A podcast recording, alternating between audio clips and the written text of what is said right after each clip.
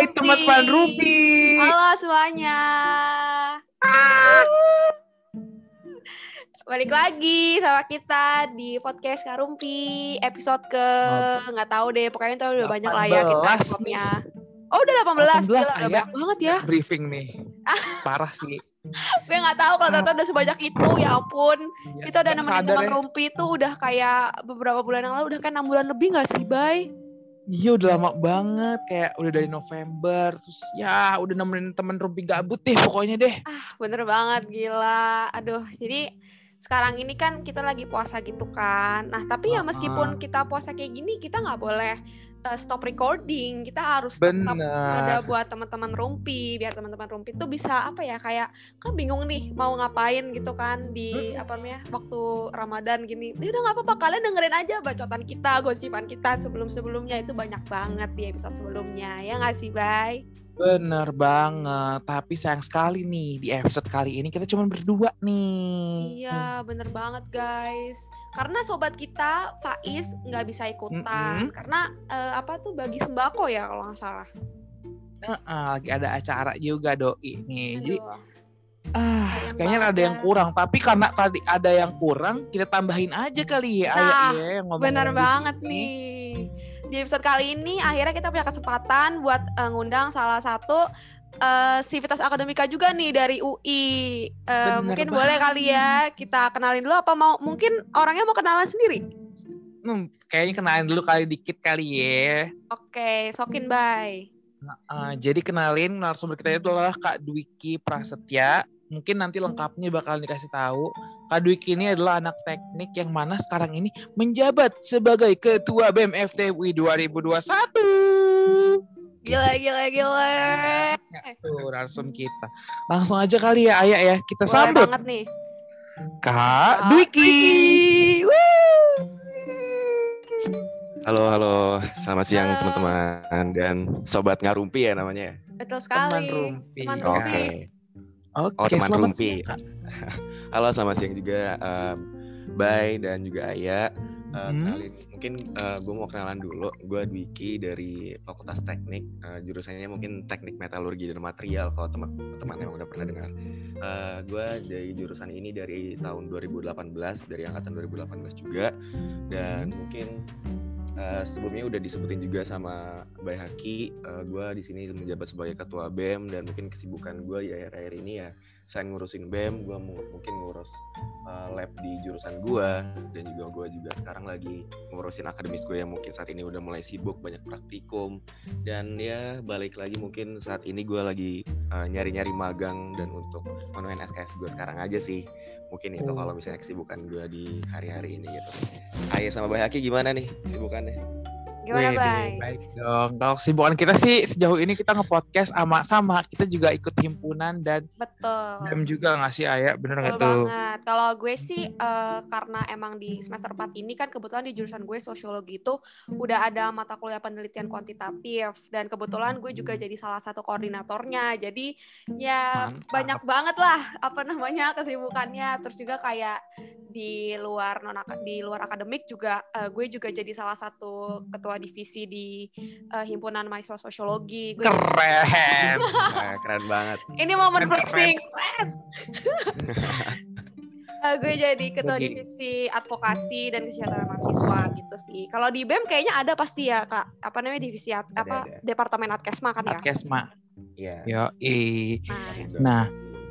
hmm. kan teknik nih ya. Teknik tuh terkenal dengan sibuk, susah, sama begadang. Kan Betul. ada istilah nih yang namanya anak teknik lebih mending nggak tidur daripada ngulang tahun depan. Tapi kenapa nih Kak Dwiki tertarik dan mutusin buat jadi ketua BEM FTUI 2021 tuh Kak?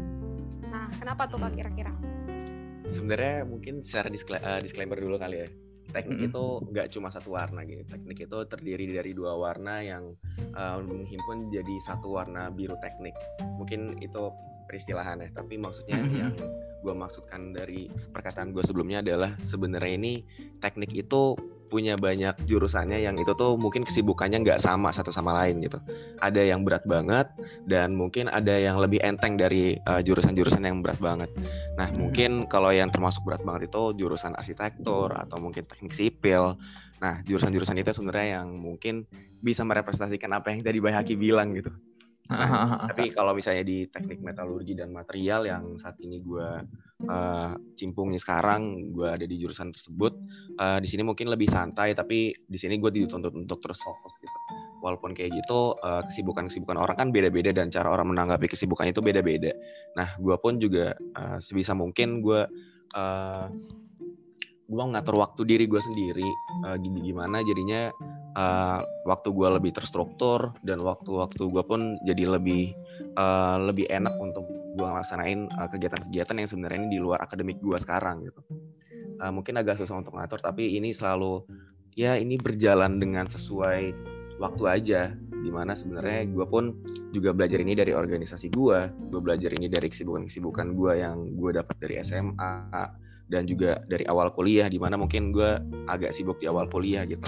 Gue udah mencari kesibukan yang uh, agak banyak dan akhirnya pun sekarang malah ngikutin gitu kesibukannya sama aja nggak nggak turun.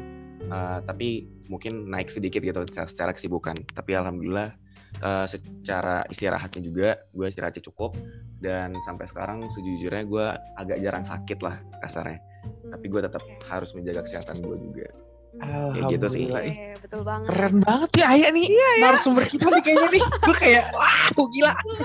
Paling keren lu doang tau kan dari narasumber yang pernah kita undang, sumpah. enggak, enggak, enggak. Gak boleh gitu Ayah lo. Mohon maaf ya, ya Allah. Parah banget gue. Jaga emang mulut lo. Kasihan nih narasumber-narasumber yang sebelumnya. Tahu nih. Aduh, maaf ya, ya ntar gue cut deh. Apa nggak usah ya. eh kak, tapi uh, gue mau nanya deh. Uh, kalau tadi kan lo bilang kalau apa namanya di setiap fakultas, eh di story di setiap fakultas lagi, di setiap jurusan di fakultas teknik itu kan berbeda-beda gitu porsi kesibukannya. Nah, uh, apakah dari uh, ketua bem sebelum-sebelumnya itu ada nggak sih kak yang pernah apa ya yang pernah dari jurusan yang susah itu kayak misalkan kayak jurusan arsitek itu pernah jadi ketua BEM atau gimana tuh kak? Hmm, sebenarnya kalau untuk jurusan arsitek uh, yang gue tahu sampai sekarang uh, seingat gue ada dan sebenarnya kan tadi gue juga nyebutin teknik sipil dan sebenarnya teknik sipil pun ada. Uh, tapi secara sebenarnya kesibukan itu nggak harus dari ketua BEM sih dari fungsionaris pun juga ada gitu. Mungkin jadi uh, korbit atau mungkin jadi BPH di BEM di BEM. Itu di tiap di tiap jurusannya ada kok gitu.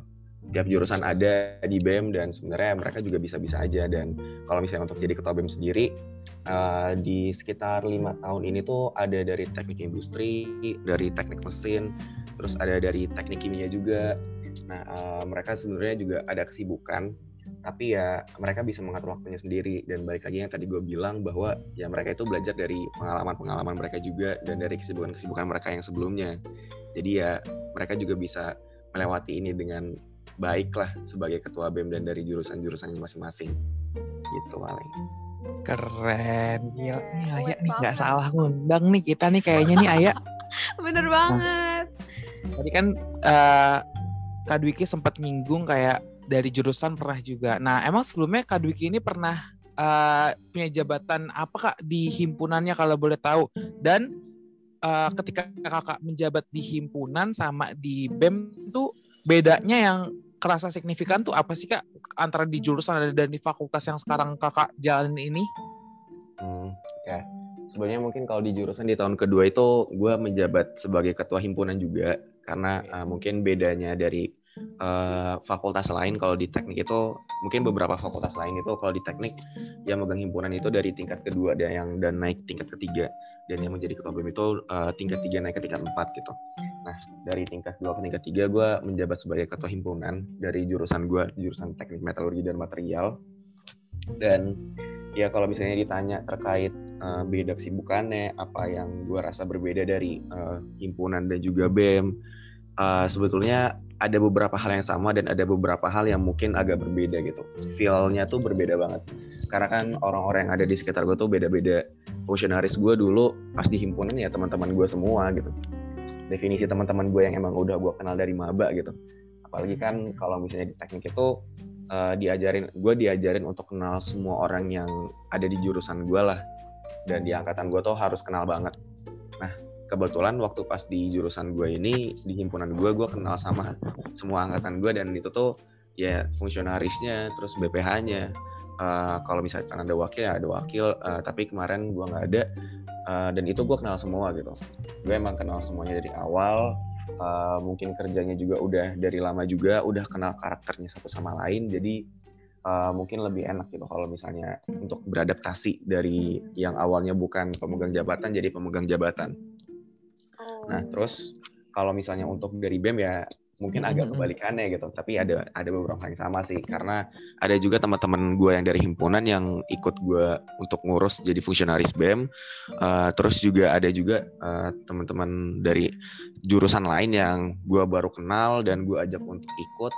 Dan akhirnya ya kita kerja bareng gitu di BEM sebagai fungsionaris yang bakal ngurus BEM selama satu tahun ke depan gitu terus hal-hal berbeda lainnya selain itu tuh sebenarnya uh, cara orang memandang gue juga udah berbeda gitu. Cara orang memandang gue dan berarti uh, beban gue sebagai uh, pemegang jabatan tuh lebih besar gitu. Karena sebelumnya gue ada di lingkup kecil lingkup jurusan doang dan sekarang gue ada di lingkup yang lebih besar. Cara orang memandang gue beda dan cara gue bersikap tuh mungkin juga harus berbeda gitu untuk uh, melaksanakan keseharian gue juga. Gue nggak boleh melakukan hal-hal sembarangan juga. Gue harus kelihatan lebih profesional aja gitu. Jangan harus lebih bersikap dewasa lah untuk menjadi orang yang dipandang oleh banyak orang. Lalu juga satu lagi mungkin cara gue menanggapi stakeholder stakeholder eksternal sih.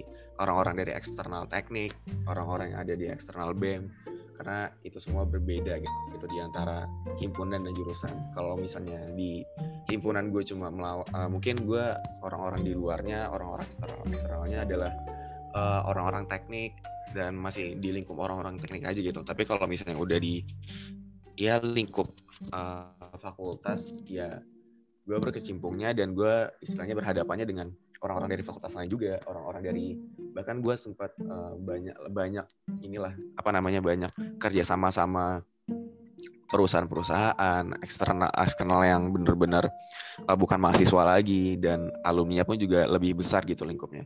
Nah karena itu sebenarnya banyak banget yang gue rasa berbeda dan selama gue jadi ketua himpunan pun di situ ya bekal gue seenggaknya sedikit mungkin agak belum cukup itu. Makanya di sini pun gue masih banyak banget belajar dan ketika gue jadi ketua bem ya gue lebih banyak belajar daripada gue melaksanakan hal-hal yang ya sebagai ketua bemnya gitulah. Gitu paling baik ya. menarik juga ya sebenarnya kalau kalau eh gue mau sharing dikit deh. Kalau di uh, fakultas gue juga kayak gitu sih. Kebetulan gue anak fisip kan. Dan ternyata tuh emang bener kalau yang dari kata Kak Dwiki bilang ternyata emang anak-anak yang dulunya tuh mainnya tuh di himpunan terus ketika mereka harus jadi ketua BEM atau mungkin kayak salah satu pejabat di BEM gitu mereka tuh jadi lebih apa ya lebih berwibawa gitu lebih punya benar, gitu lah terhadap diri sendiri gitu. Apalagi kan uh, karena di fakultas gue itu apa ya bener-bener orangnya tuh aksi-aksi terus juga kayak kritis terhadap apa permasalahan yang ada. Gue sendiri juga nggak tahu. Terus uh, jadi gue apa ya kayak kebawa suasananya gitu. Tapi emang beda sih feelsnya ketika kerja sama anak-anak di jurusan dan di apa nih dan di BEM fakultas gitu, ya ya bener fakultas sorry gitu, gitu. Oh iya kak, uh, gue mau nanya nih, kira-kira uh, selama ini suka dan duka lo selama menjabat jadi ketua BEM tuh apa aja sih kak? Suka dan duka ya? hmm, kalau lo berdua gimana suka dan dukanya selama mungkin kerja di himpunan? Waduh. Kalian berdua dulu. Spill okay. by. Gue dulu kali ya. Nah. Gue tuh sukanya adalah karena kan gue tuh divisi PSDM, yang mana sama orang-orang nih. Pastinya nih badut-badut doang nih isinya di, di divisi ini nih. Suka dukanya adalah sukanya karena gue bisa menyalurkan bakat gue bisa menyalurkan ya emang gue tuh petakilan orangnya jadi gue tuh senang banget di divisi ini. Dan dukanya itu adalah kalau misalkan ketemu partner yang kadang suka diem-dieman doang suka hilang-hilangan itu sih yang jadi dukanya. Dan juga dukanya duka lainnya itu adalah lagi covid kayak gini kan PSDM tuh acaranya lebih sering offline ya kalau online tuh kadang kita suka kayak duh kurang asik gitu loh. Jadi kita dukanya ini adalah kalau gue sebagai anak PSDM adalah acaranya jadi kebanyakan online seperti itu. Kalau Ayah lu gimana Ayah?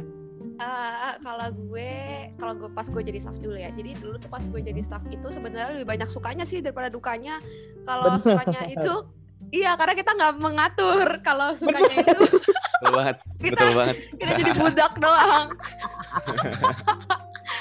kalau sukanya itu yang pasti kan kayak uh, gue kenal dunia baru gitulah. Kebetulan karena emang dunia gue dunia kayak advokasi terus juga kayak yang kenal sama banyak stakeholder terutama di stakeholder di jurusan gue gue tuh jadi kenal sama beberapa dosen terus juga kayak apa namanya dosen-dosen juga uh, kalau misalnya ada masalah atau kayak mau ada sesuatu yang disampaikan ke mahasiswanya itu biasanya tuh lewat adkesma gitu. Jadi otomatis lingkup gue itu nggak cuma di pertama apa di mahasiswa doang tapi sampai ke dosen-dosen juga gitu. Dan sukanya tuh juga gue jadi belajar gimana caranya buat memberikan pertolongan tapi gue ikhlas gitu. Karena kan adkesma tuh keren. Keren adkesma itu kan sumpah ya sebenarnya job desk adkesma tuh banyak banget. Kayak selain lo harus uh, apa namanya berkutat dengan proker lo juga harus apa ya kayak sengaja tuh tahu gitu ketika mahasiswa tuh butuh sesuatu atau kayak mereka mau nanya tentang keluhan tentang perkuliahan atau maupun non akademik pun juga lo juga harus tahu jawabannya gitu. Dan makanya kayak itu agak-agak tiring tapi sebenarnya gue senang-senang aja sih gitu. Tapi kalau suka dan duka selama jadi ketua divisi sih uh, mungkin dukanya dulu ya dukanya dukanya tuh agak lebih banyak daripada sukanya. Wajar wajar wajar banget. Duka, dukanya itu yang pertama benar kata Bay Haki karena kita tuh online gini jadi kita tuh nggak bisa in touch dengan staff secara maksimal gitu. Kan kita jadi harus muter otak dulu gimana caranya biar mereka tuh bisa fit in di Adkesma selama satu tahun masa kepengurusan ini gitu. Dan terutama buat diri gue sendiri gimana caranya biar gue tetap maintain semangat gue dan buat apa namanya buat ngebantuin staff-staff gue yang lagi ngejalanin prokernya gitu. Terus juga kayak gue juga ngerasa selama jadi ketua divisi ini tanggung jawab gue makin banyak. Karena uh, di balik apa namanya stakeholder tadi yang gue bilang yang dosen-dosen terus juga kayak pertolongan dari mahasiswa, gue juga apa ya kayak harus bertanggung jawab dengan proker-proker yang gue jalanin. Terus juga kayak harus apa ya tetap engage sama dosen dengan baik. Terus juga kayak harus up to date dengan informasi seputar perkuliahan dan lainnya gitu. Jadi kayak emang rada-rada double job gitu sih sebenarnya. Gitu. Gimana nih kalau Kak Dwiki langsung? Sebenarnya suka dan dukanya udah kalian sebutin sih. Mungkin secara generalnya seperti itu ya. Ya mungkin kalau dukanya bagaimana kita memikul tanggung jawab dan dukanya kayak ya udah kondisi kayak gini siapa yang nggak menjadikan itu sebagai duka nggak sih? Benar. Terus ya sebenarnya ini kan kondisi yang berbeda dan susah juga kita mencari referensi untuk ya menjadikan referensi untuk kepengurusan lah. Misalnya di masa pandemi kalau misalnya tahun-tahun sebelumnya kan referensi kita itu cuma di tahun 2020 untuk dijadikan referensi. Untuk ya udah kita menjalani kepengurusan di masa-masa yang emang masa-masa baru banget. Mungkin untuk 2019 2018 2017 ya masih bisa memberikan masukan tapi ada beberapa hal yang mungkin agak nggak relate gitu nah makanya tuh kalau misalnya duka ya gue setuju dengan kalian berdua di mana kita tuh mungkin agak sulit untuk uh, engage orang-orang, uh, kita menghibur orang-orang dan juga kita uh, melakukan hal-hal yang istilahnya untuk internalisasi lembaga itu susah banget. Dan gue merasakan itu di tahun ini dan tahun lalu yang ketika gue menjadi ketua himpunan gitu itu udah susah banget. Karena tuh uh, apa ya rasa rasa kepemilikan satu sama lain itu akan lebih mudah untuk dicapai ketika kita emang udah bertemu bertatap muka dan juga kita udah saling uh, udah saling menyentuh di antara satu nafas dengan nafas lain gitu. Ketika emang udah ngobrol satu sama lain. Nah habis itu kalau untuk dukanya juga ini gue jelasin duka dulu juga kali ya. Karena oh, agak boleh, banyak boleh. juga nih duka gue selama dua tahun boleh boleh yuk.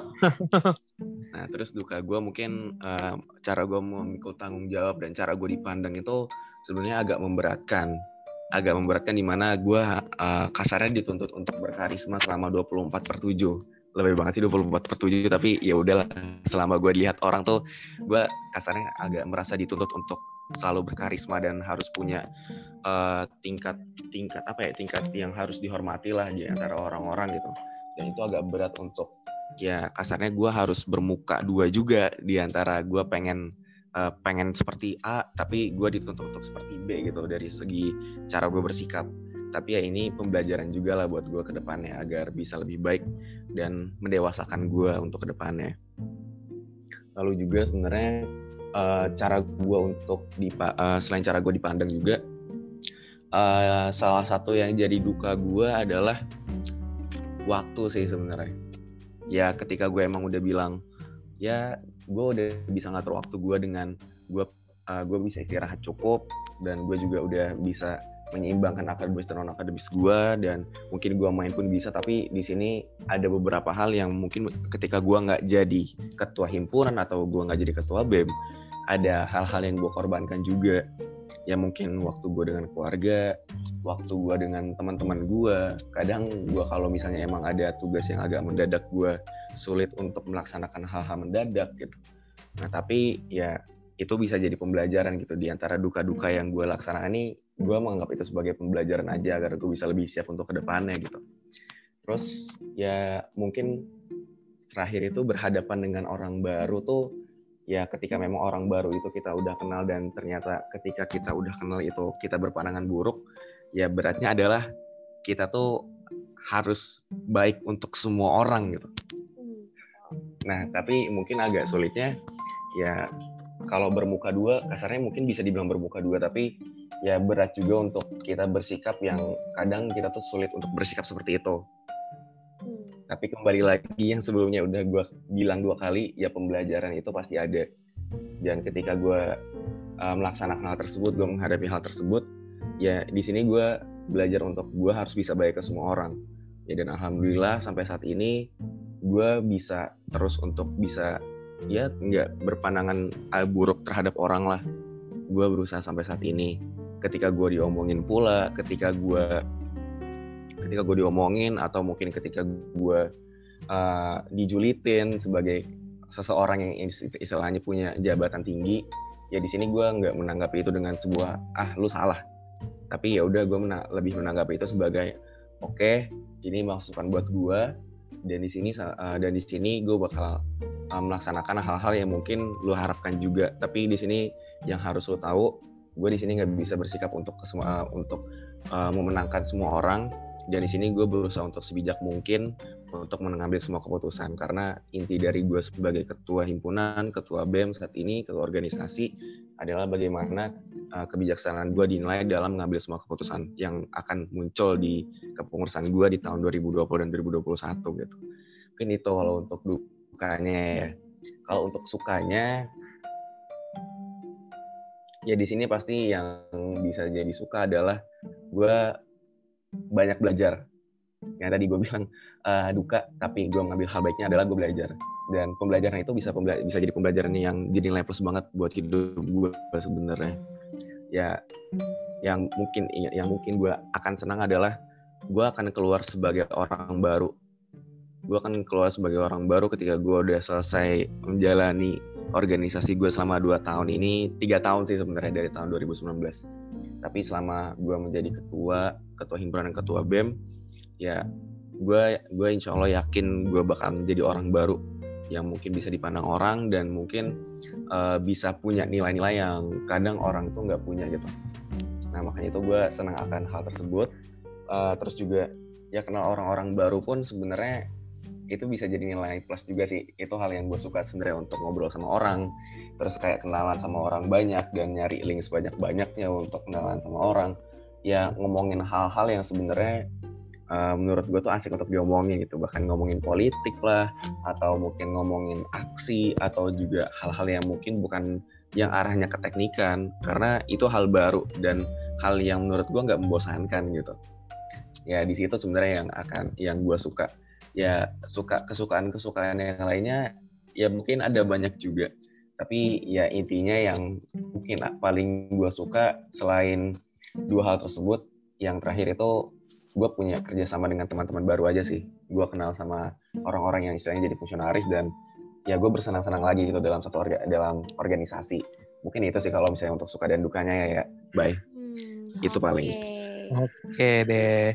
Tapi kalau untuk yang duka tadi sih gue agak relate sih. Soalnya kan uh, ketika apalagi lo dapat jabatan yang tinggi kan di fakultas uh, gue yeah. sendiri pun dengan jabatan gue sebagai ketua kelas tuh simpel banget tapi gue tuh berusaha untuk bener kata lo tadi kayak baik ke semua orang. Karena mulut netizen tuh parah banget bener gak sih di mana pun itu? Iya, betul banget. dan kita cuma punya dua tangan gak bisa nutupin semua mulut mereka tapi kita cuma punya dua tangan untuk nutup kuping kita dan memperbaiki diri kita. Asik gak tuh? Kata-kata gue Keren banget. Keren banget.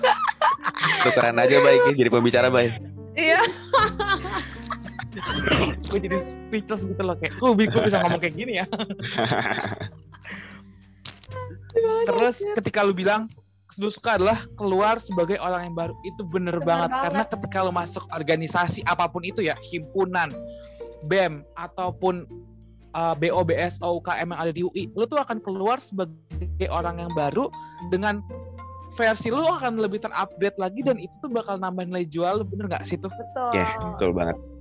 Itu yang harus dicamkan dalam diri sih untuk bisa ya untuk bisa berkembang lebih jauh lagi kasarnya. bener banget aduh Terenyuh aku, Wak.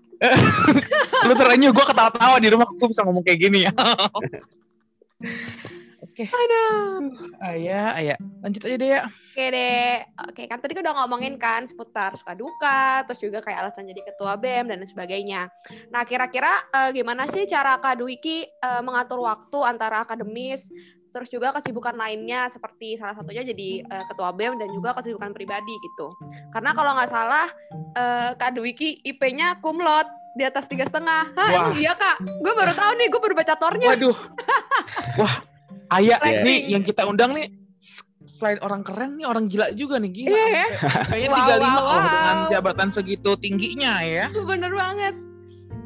Ya, kebetulan kebetulan sih kebetulan banget eh, sampai sekarang eh, IP di eh, di beberapa semester uh, nyentuh cum laude dan alhamdulillahnya di di semester kemarin IPK juga udah nyentuh cum laude gitu. Alhamdulillah banget dari IP dan IPK. Nah, tapi eh, kalau untuk tadi apa ya? Segi pengaturan waktu ini gue kalau misalnya ditanya caranya ini gue sulit untuk menjelaskan sih sebenarnya karena ini udah keseharian gue aja gitu Hmm. dari keseharian yang gue laksanakan dari SMA kelas ya dari kelas 3 sih sebenarnya. Gue kayak yaudah gue fokus untuk belajar. Tapi eh dari kelas 2 deh dari kelas 2 ya gue belajar juga organisasi juga. Dan ketika emang gue masuk kelas 3 SMA itu gue udah mulai fokus untuk belajar SBM segala macemnya. Nah terus ya udah akhirnya mungkin agak ke bawah sampai sekarang sih maksudnya gue dulu pas kelas 2 SMA juga gue belajar gue organisasi dan gue masih tetap main. Dan kelas 3 pun ya mungkin organisasinya hilang tapi gue mainnya jadi lebih banyak. Eh, tapi belajarnya juga lebih banyak ya. Dan sekarang pun ya juga ikut belajar gitu. Gimana sebenarnya gue melihatnya ya udah ketika gue ada di kelas gue ya sebisa mungkin gue memperhatikan kelas yang gue masukin gitu yang eh, yang gue jadi partisipan kelasnya. Terus kalau misalnya emang lagi ngatur-ngatur ada tugas ya sebisa mungkin eh, jangan sampai gue ngerjain hamin satu aja. Walaupun kadang-kadang gue juga ada yang eh, jadi ngerjain tugas SKS juga gitu sistem kebut semalam. Tapi ya gue mencoba melaksanakan itu sebaik mungkin aja dan kayak gimana ya?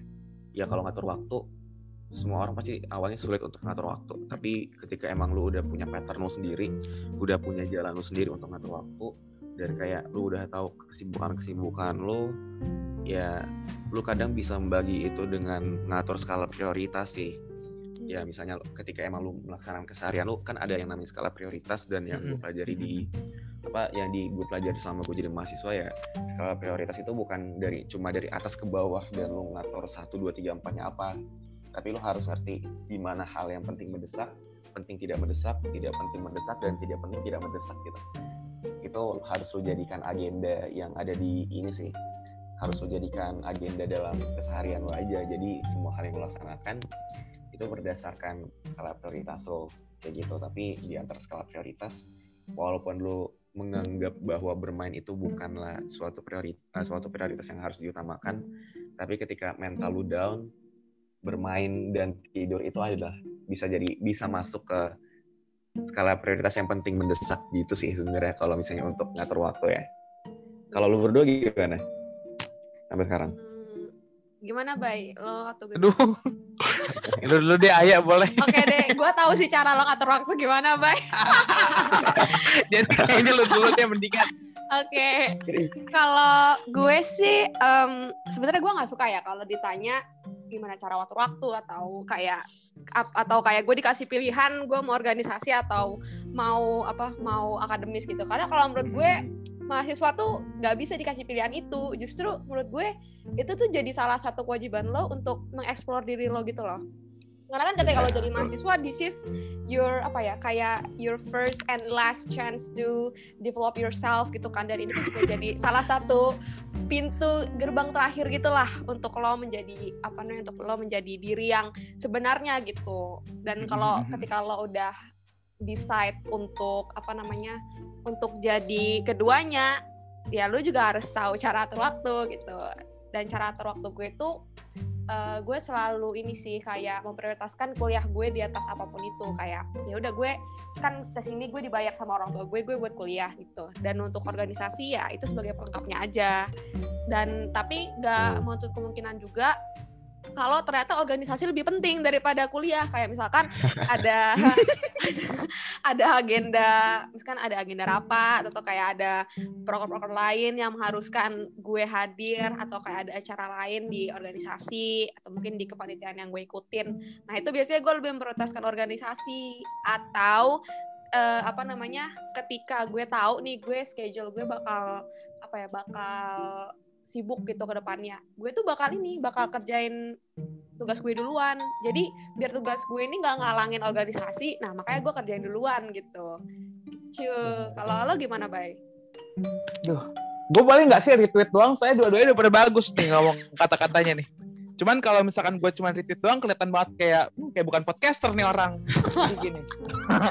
kalau gue cara bagi waktu adalah oke eh, di sini gue sama kayak Ayah orang tua gue tuh tahu gue kuliah ngebayarin gue untuk kuliah gue harus fokus kejar target 4 tahun lulus walaupun gue nggak ngerti apa-apa tapi gue punya target bahwa IP gue itu harus memuaskan orang tua gue Lu tahu apa-apa kok. Bay. Lu tahu, lu tuh tahu cara naruh buku, lu tahu cara Oh iya.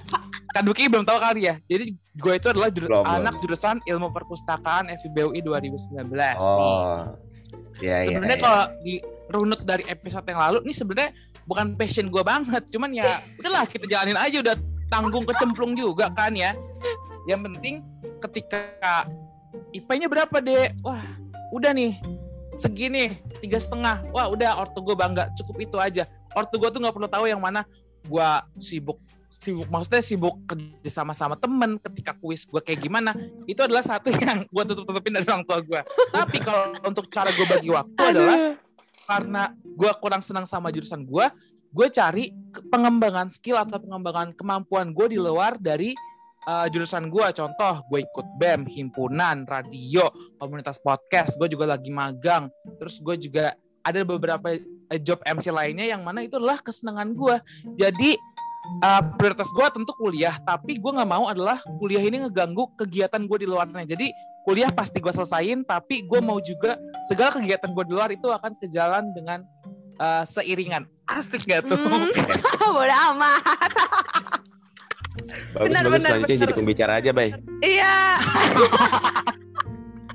Setuju, Bay. Aduh, lucu banget anjir. Ya, betul banget sih, Ray, sebenarnya. Mm-mm. Ayah tadi juga bilang kayak gitu kan. Ya, kuliah ini tuh emang kita dibayar untuk kuliah, tapi mungkin yang harus didefinisikan sebagai kuliah tuh ya kita ngapain aja gitu. Hmm, benar betul. Kalau mungkin kalau gue mendefinisikan kuliah gue, ya kuliah gue tuh nggak cuma dari segi akademik aja. gitu. Karena kuliah tuh ada akademik dan non akademik gitu. Ya intinya di sini kita belajar, tapi belajarnya nggak harus dari materi kelas aja. Ya bahkan gue gua melaksanakan diri gue sebagai ketua BEM aja, ini termasuk gue belajar gitu.